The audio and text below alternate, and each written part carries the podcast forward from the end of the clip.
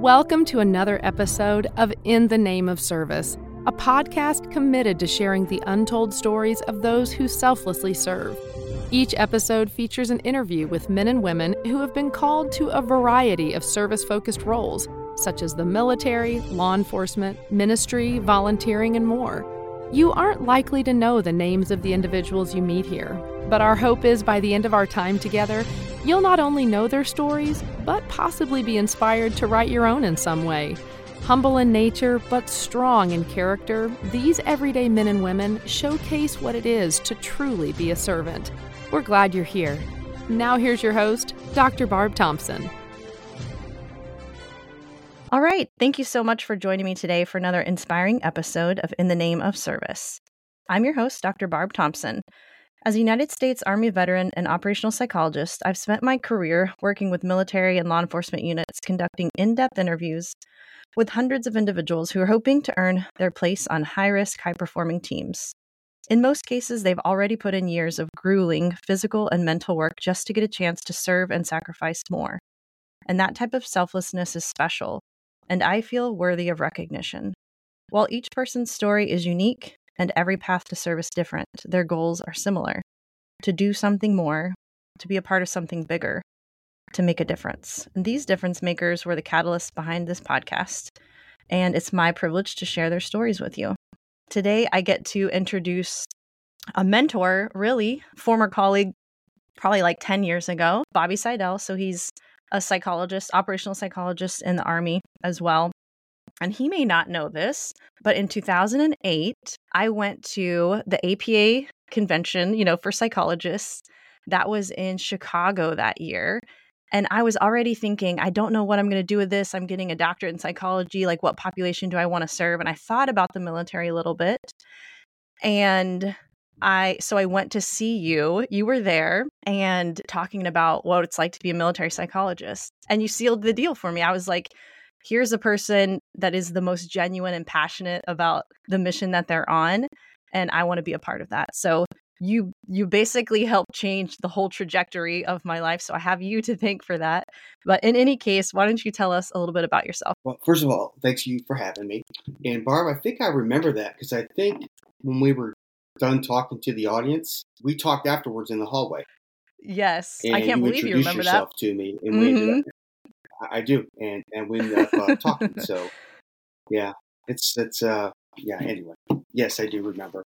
So uh, yes, Bobby Sidell, uh, operations psychologist, been in for uh, gosh, 23 years now, and I'll be retiring next year at 24. And spent the first 10 years on the conventional side and then the last 13, 14 in special operations. And it's just been rewarding, fulfilling, and uh, honestly a blessing to be able to work with the men and women in special operations. We're going to take it way back for just a second.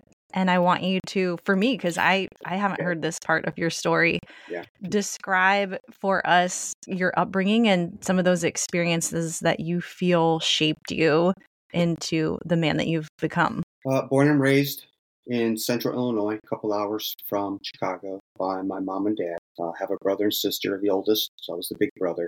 Was truly blessed to be raised by wonderful parents and in a home where, where I was encouraged, uh, provided security, uh, allowed to uh, fail, uh, but had them along the way to teach me and model things for me just instilled in me things the importance of my faith in God, being there for your siblings and your family, a strong work ethic, having empathy for other people who are less fortunate than you, and being willing to mm. offer a hmm. helping hand. Uh, my my parents really exhibited that and modeled grit, uh, particularly during some uh, lean times for us. So I was very blessed to have them as a role model. My dad, who passed away in 2011, you know, he's the he's the man I tried to emulate and, uh, you know, if I could be half the man he was uh, as a husband, as a father, as a son and friend, as uh, an employee, I'll know that I've, done all right. So he uh, just really, really instilled in me that putting a relationship with Jesus, being there for your family, giving your best effort, and again, uh, taking care of people, both him and my uh, both him and my mom did that. And, when I was 15, hockey was a big part of our life. I played hockey And um, at the time, I was trying to um, see how far I could go. And so at 15, my sophomore year, I left home and tried out for some junior teams in Canada, up in Ontario, and uh, was able to, to make the team. And so for my sophomore junior year, I lived away from my family. And, oh uh, wow! that really played a huge role in learning how to be independent, how to be resilient, because I didn't have uh, my family there to help me uh, when I was going through a, maybe a tough time. And being in the school, it was bilingual, French and English, learning the culture, and then just you know temptations, uh, you know, whether it was alcohol or or just partying, and, and realizing you know I got to be able to stand on my own two feet and, and uh, navigate that. And those two years uh, really shaped me as well, learning how to become independent and autonomous, but still make wise decisions based on what my family had, uh, had raised me. I had no idea. Wow. Okay, cool. What Yeah, led you to yeah. be a psychologist? It may be a long a long path even since I guess Yeah. that was, you know, your Canada years, but So, was still pursuing hockey. Graduated high school. Uh, got offered uh, a scholarship to Princeton to play hockey, but uh, you know ACTs or SATs, whatever they were, weren't high enough. Um, so I was like, well, that's okay. Um, so I was going to play one more year junior, and then uh, hopefully get an opportunity to play Division One hockey. And uh, over that summer, was at a uh, youth retreat, had some serious prayer time, and I felt the Lord uh, calling me to quit pursuing hockey and to pursue uh, education, specifically uh, psychology. And so Wow. that was a turning point in my life because I had invested 14 years and sacrificed so much to play. And, and uh, but I did. I was obedient. Uh, struggled with it, but I enrolled in, in college, and uh, probably that first year struggled with my identity. Uh, you know, I was a hockey player for all those years, and all of a sudden I wasn't, which I think helps me understand some of our operators when they're getting ready to Mhm. retire after a 20 year career. But I was going to go to med school and be a psychiatrist. And uh, being exposed to um, calculus and things of that nature, realized Yeah. horsepower probably wasn't there. And, uh, and then it was organic chemistry for me, so psychiatry right. and I was just like, ooh, I don't know about this. And um, Mhm. so I learned more about psychiatry versus psychology, and then I, that's why I was just like, well, that's more what I want to do. And so uh, went, you know, went to Olivet Nazarene University and got my my uh, bachelor's, and then uh, was fortunate enough to get into Wheaton College, which was just you know an hour up the road, and go for my doctorate degree. And so in my uh, it was interesting how uh, during they have club hockey, so I got to play a few years of club hockey while I was there, which was a nice stress relief from all the yeah. classes. But like you know, like you know, you get to a point where you have to start applying for internships, right? And my advisor, who was kind of my mentor at the time, uh, said, "Hey, do you know the military offers internships?" And I was just like, "I had no idea." So he encouraged me to research them. And my father was a Vietnam veteran. Uh, you know, was drafted and served. Both my grandfathers served in World War II, and at least one great grandfather served in World War One. And so, no career military guys, but I always had an appreciation for it, simply based on my family history. And the more I researched them, uh, the more I really wanted to come into the military. And uh, I looked at the Navy, and I'm like, I don't want to be on a boat out in the middle of the ocean because I'm a Midwestern boy and the fear of sharks and all that stuff. And so it came down to the Air Force and Army. And because my paternal grandfather and my father were both Army, that's the one I really wanted. So I threw my hat in the ring, uh, got accepted into uh, the internship at Fort Gordon, and then uh, took it from The there. rest is history, as they say. Yeah, and here we are. Yeah, it's crazy.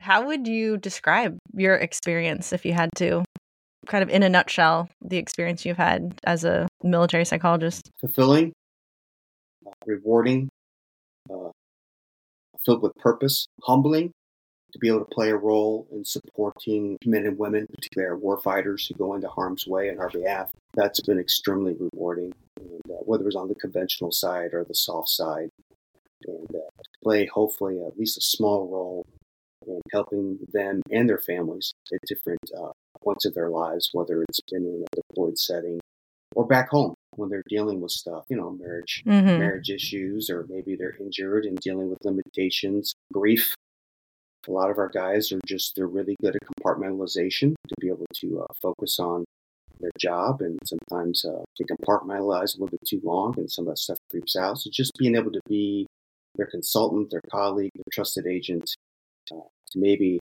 help them and their families with some healing and have a better quality of life is it's rewarding. It really has been. Yeah. What do you think has been, I mean, I say has been, but it could be now even um, your greatest challenge during the, your time of service? What's been my greatest challenge? Mm-hmm. There was probably two. One was relationship wise. Uh, a few years ago, there was an officer uh, behind my back was making a lot of disparaging remarks about my reputation, and um, I caught wind of it later, and um, it hurt because I know it probably damaged my reputation at least for a little while within the SOF community, and um, struggled with that and would stress about it, would wonder why that would occur, and I can remember probably just probably a couple years later, I felt more isolated probably just all internalized, yeah. but I felt more isolated. And I can remember just sitting in my living room one night. Uh, my wife Lee had gone to bed, and I was just sitting there and was just praying. And I realized I've I've got to let this go. I got to make sure mm-hmm. that um, bitterness or anger or lack of forgiveness doesn't uh, set in because all that does is impact me, and this individual has no control over my life. And so um, I just decided right there to forgive, let go, move forth, and it was liberating. And um, and I knew over time by what I say and what I do, my reputation would be fine, and it was absolutely um, right. I learned a lot from that moment, both in how I need to respond with forgiveness and letting go, moving forward, and maybe even praying for that person, but how I need to treat other people, um, my own character and integrity. And I'd say the other big stressor, Barb, was um, probably OIF one, the first year in Iraq, the ground war, and all that. I mean, I was I'd only been in the army for three years, and one year of wow. that was uh, was my internship, and another few months was basic training. And here I was in charge of four or five people as a yeah. captain. And yeah, probably just those first six months, the the um, stress of not only trying to make mission, but take care of my people and make mm-hmm. sure that they were okay, and when they were going through stuff because they're missing their families or or whatnot, making sure I took care of my people and the importance of if you're in a leadership position, taking care of your people is uh, paramount. Yeah. So that was so. I mean, everything was so new. Who or what did yeah. you turn to to know what to do in order to either meet mission or take care of your people when yeah. you were in a new experience yourself? Yeah. Yeah. Well, fortunately, I deployed for six months to Kuwait and Pakistan in 2002. So that at least helped me get a little more military bearing and professional yeah. development. And then, like, you know, reading up on doctrine and studying uh, as we ramped up to go, uh, finding a really, you know, a young captain, finding a really good NCOIC who we had, and just trying to learn more about the officer's role, leadership roles, being confident in making decisions, but learning how to take care of people and their specific needs. And then when I got over there, Barb, I, I was just, um, I was like, well, how am I going to take care of myself? Because mm-hmm. if you don't take care of yourself and replenish yourself, you're eventually going to get depleted and not be able to take care of your people and take care of the mission. So I knew I had to take moments of that. And for me, it was faith. Uh, I decided uh, up to that point in my life, I've never read the Bible the entire way through. And I'm like, what better opportunity? Because I'm going to have a lot of downtime and uh, decided to focus on my faith uh, and pray and give things to God. I was mindful in how much I shared with my family because I didn't want to stress them out. But I could mm-hmm. talk to mm-hmm. my dad a little bit more, having been a Vietnam veteran. Right. And so those were probably the two ways that I decompressed. And, and because I'm I am more introverted and there wasn't really any privacy out there, uh, when I did get moments to be by myself, I took those moments because I knew that would truly uh, recharge me so that I could take care of my people. You've held a variety of roles, you know, to support unique either missions or individuals or groups during honestly like a period in our nation's history that has been particularly challenging. You've been there the whole time. What keeps you going? And this might be kind of in the same vein that you were you're headed just now, but what keeps you going during those times and still available and willing to continue serving others? I think one, it's um, I know this is where I'm supposed to be. You know, having that sense of purpose. Yeah. That um, whether it was on Mm-hmm. the conventional side or the SOF side, this is where I'm supposed to be, and because it is rewarding and fulfilling, it's easier to stay motivated. And you know, I, tell my family, apart from missing my family, missing my wife, or some of the creature comfort comforts of life, you know, good food or a hot shower or watching Sports Center. Uh, the most rewarding times in my career have all been deployments. Um, there is nothing better Yeah. than being forward with your men and women and taking care of them, whether it's combat stress, whether it's doing tailgate therapy, or it's doing some of the more SOF specific things that we do. Uh, there is nothing more rewarding than being out there in the dirt with your people and hopefully providing them the support they need to make the mission. So um, that I think that just keeps you going, and then trying to model it for other soldiers, operators, uh, the importance of self care uh, and wellness. You have to invest in your marriage. You have to invest in your relationships. You have to take a knee and rest. If you're injured, you know, I ignored some of my injuries for a while. Eventually, they caught up, and now I'm finally giving them addressed and to an operator and talk to them about why didn't you go get help and you know for various things. And uh, to a man you know especially if it was getting hit by an IED and getting TBI or losing a teammate getting slightly injured or banged up when I do executive coaching um, I ask them you know why didn't you get stuff documented during that time frame and uh, to a man and I'm paraphrasing but to a man it was I wasn't going to take a knee and not be there for my brothers. And went back out Right. Right. which how can you Right. not get that and understand that and um, but fortunately for those who are on the you know the second half of their career they, they take redirection and, and they know i need to go to get some stuff documented and maybe go to marriage counseling or see a therapist and they do and see the benefits and uh, not just of helping them perform as an operator but just having better quality of life being hopefully that catalyst to help them with some of those things is really Absolutely. You've brought it up, you know, several times just the I guess the unique nature of the people that you work with and you've certainly had a behind the scenes view for some of uh, you know our the military's highest performing and uniquely trained individuals. What do you think in your own words are some of the core characteristics that these um, men and women have in common that you've been working with? grit. They're very resilient people, and they have a high threshold for being able to endure uh, challenges, stress, and things of that nature. They bounce back quickly uh, when they do get knocked down or they have a failure. I don't think they get enough credit for their intelligence.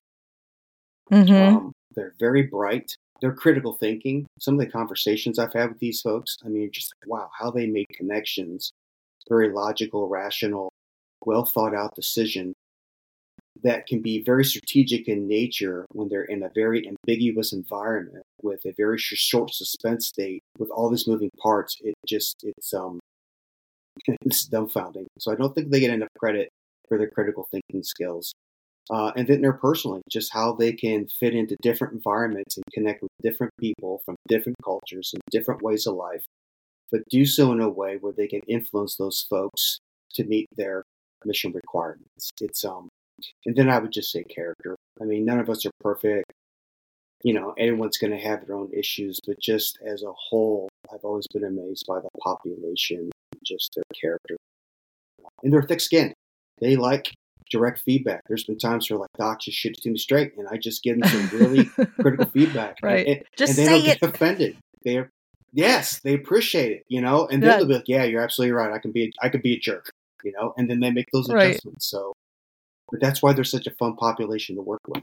You know? Yeah, yeah. So easy in my experience to work with, although yeah, I know there are other opinions as well, but Yeah. On on a similar note but different, you know, you've related to us all of these positive characteristics that, you know, nature nurture, a little bit of both, right? Have Yeah. created this individual that's a has the ability to think under pressure and and really adapt to any situation and still come out on top.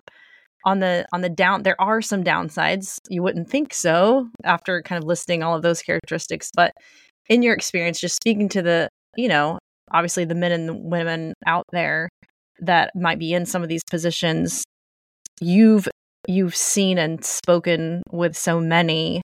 What advice or resources would you say like or recommend for someone either in that population or or that's interested in getting prepared to you know maybe try try out for that i think i could speak when most guys would tell you that they can be the worst patients in the world right and so being able to talk to them about how reframing it in a way where they see it can help them with performance.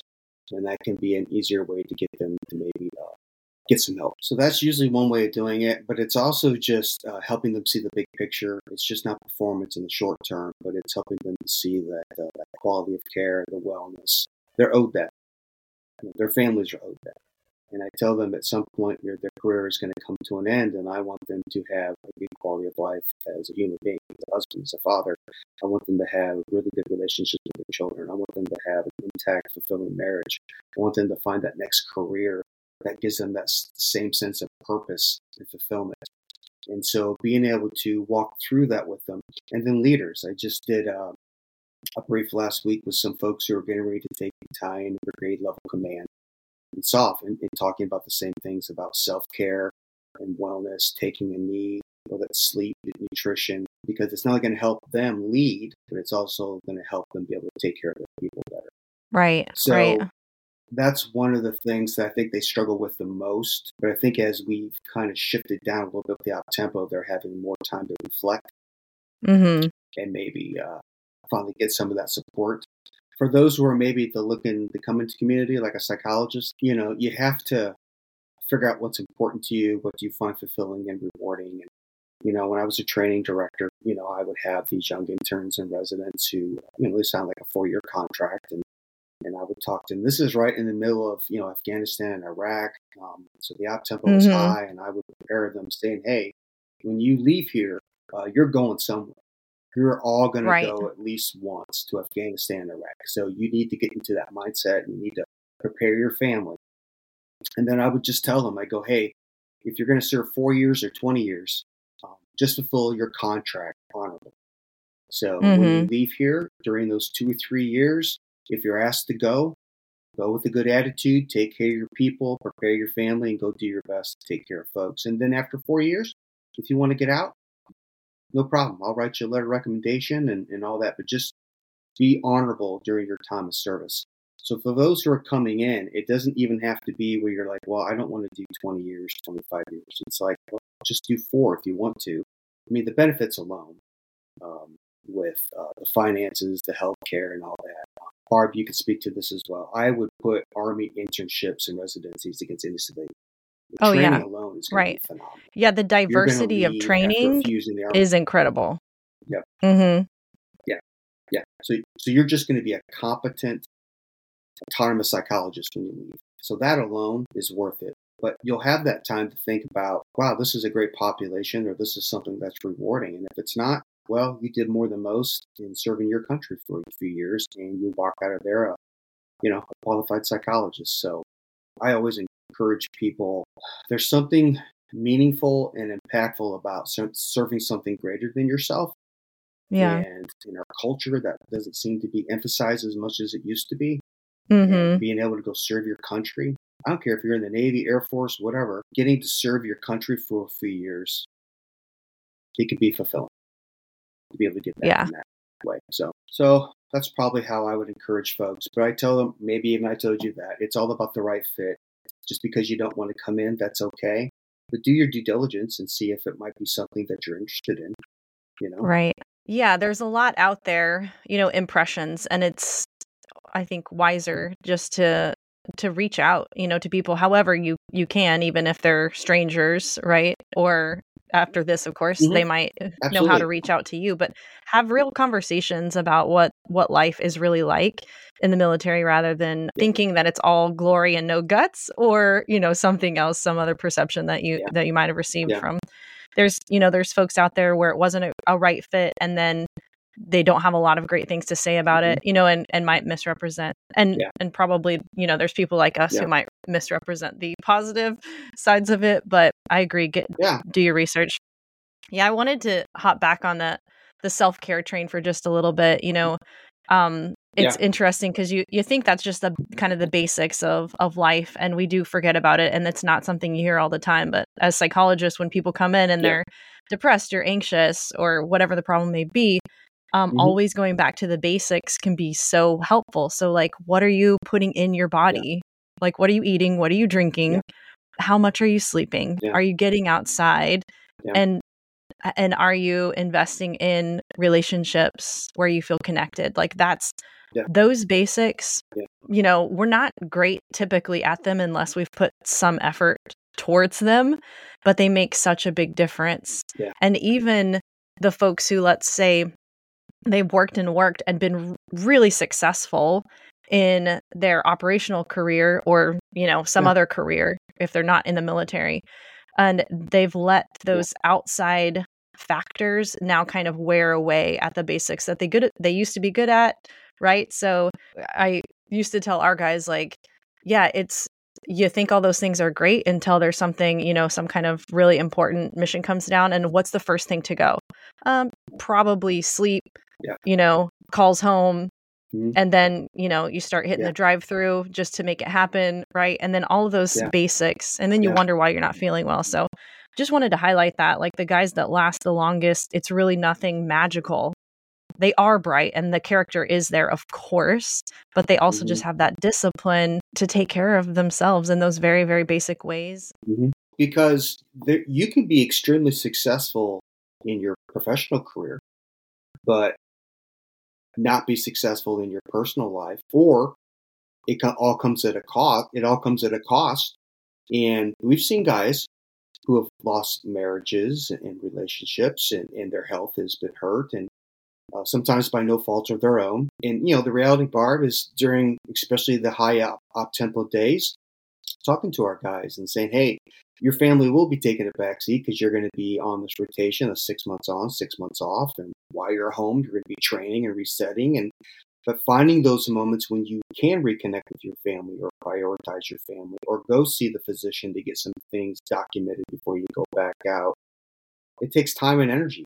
And um, with the payoff, it'll help you on the on the on the long term because everybody's got a ceiling.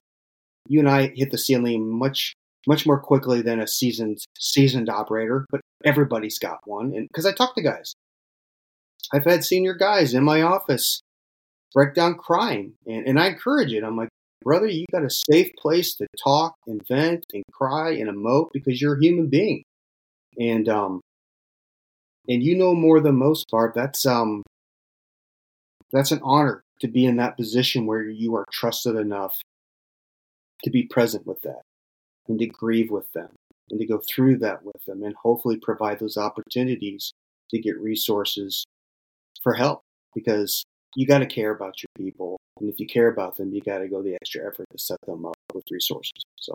So there's my there's my soapbox with you. But you normalize it in the process. It's like yeah you, you came and talked to me. We normalize you got to express your emotions. You, you got to think of a game plan and so you normalize the process on being able to deal with those things in a healthy way so. Well let's say there's someone out there listening to your story and they feel that call to serve, but they don't yet know where or how to get started. What would your advice be for them? I would say two things. No matter what that calling might be or what they feel them feel themselves being pulled to, do your research and talk to people. So we are blessed to have the internet. And you can just start typing in all kinds of stuff to learn more about things, right? And then through that, talk to people who are in that field. So let's just say the military or, or the army specifically. Um, you know, when I when I talk to folks, um, whether it's uh, someone sending me a, a, young student who's in undergrad or grad school, but they have an interest in pursuing army psychology, they don't know what they don't know. And often I'll just spend an hour with them and walk them through.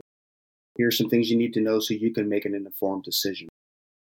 But also, you got to be available and, I tell whether it's a young officer who's already in and they don't know if they want to stay in or they don't know their career options, or like I said, a, a young grad student, um, you have to be available to provide those those people some good information so they can make those decisions, the good, the bad, and the ugly.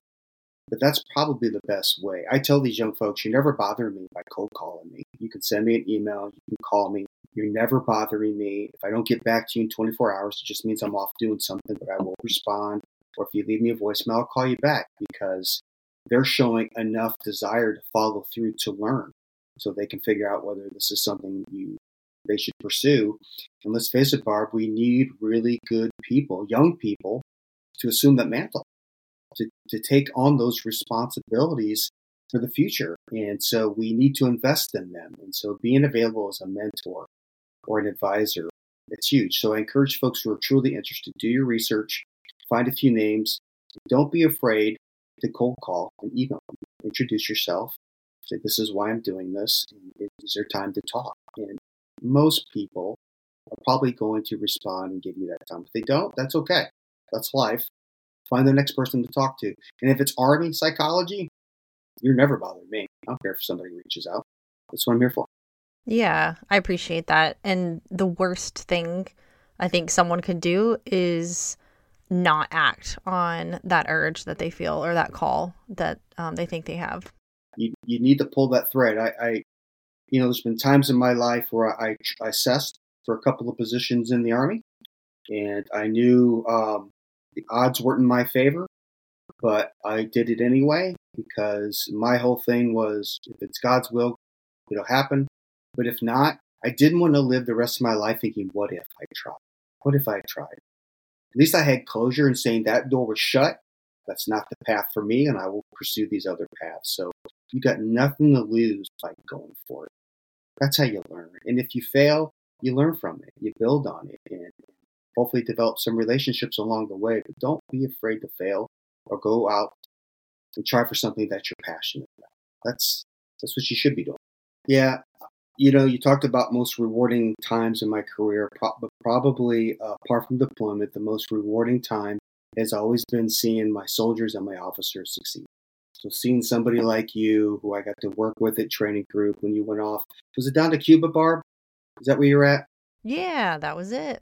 Yeah, seeing you come back all lit up with excitement and fulfillment of being able to go do something, not just practice, practice, practice, but actually get to go do a mission. Anytime it's been, it nothing fills my heart up full than seeing one of my young officers like you used to be, or a young NCO, uh, be successful, be recognized, achieve a goal.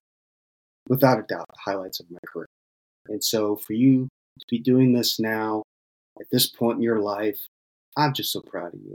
I, I just am.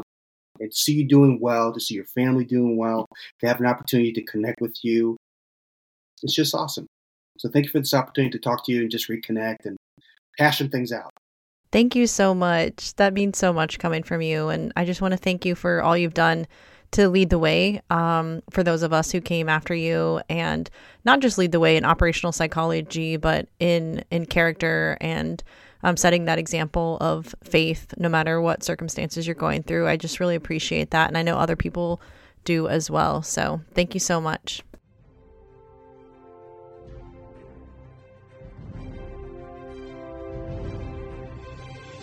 Hey, everybody. Thank you for joining us for another incredible episode of In the Name of Service.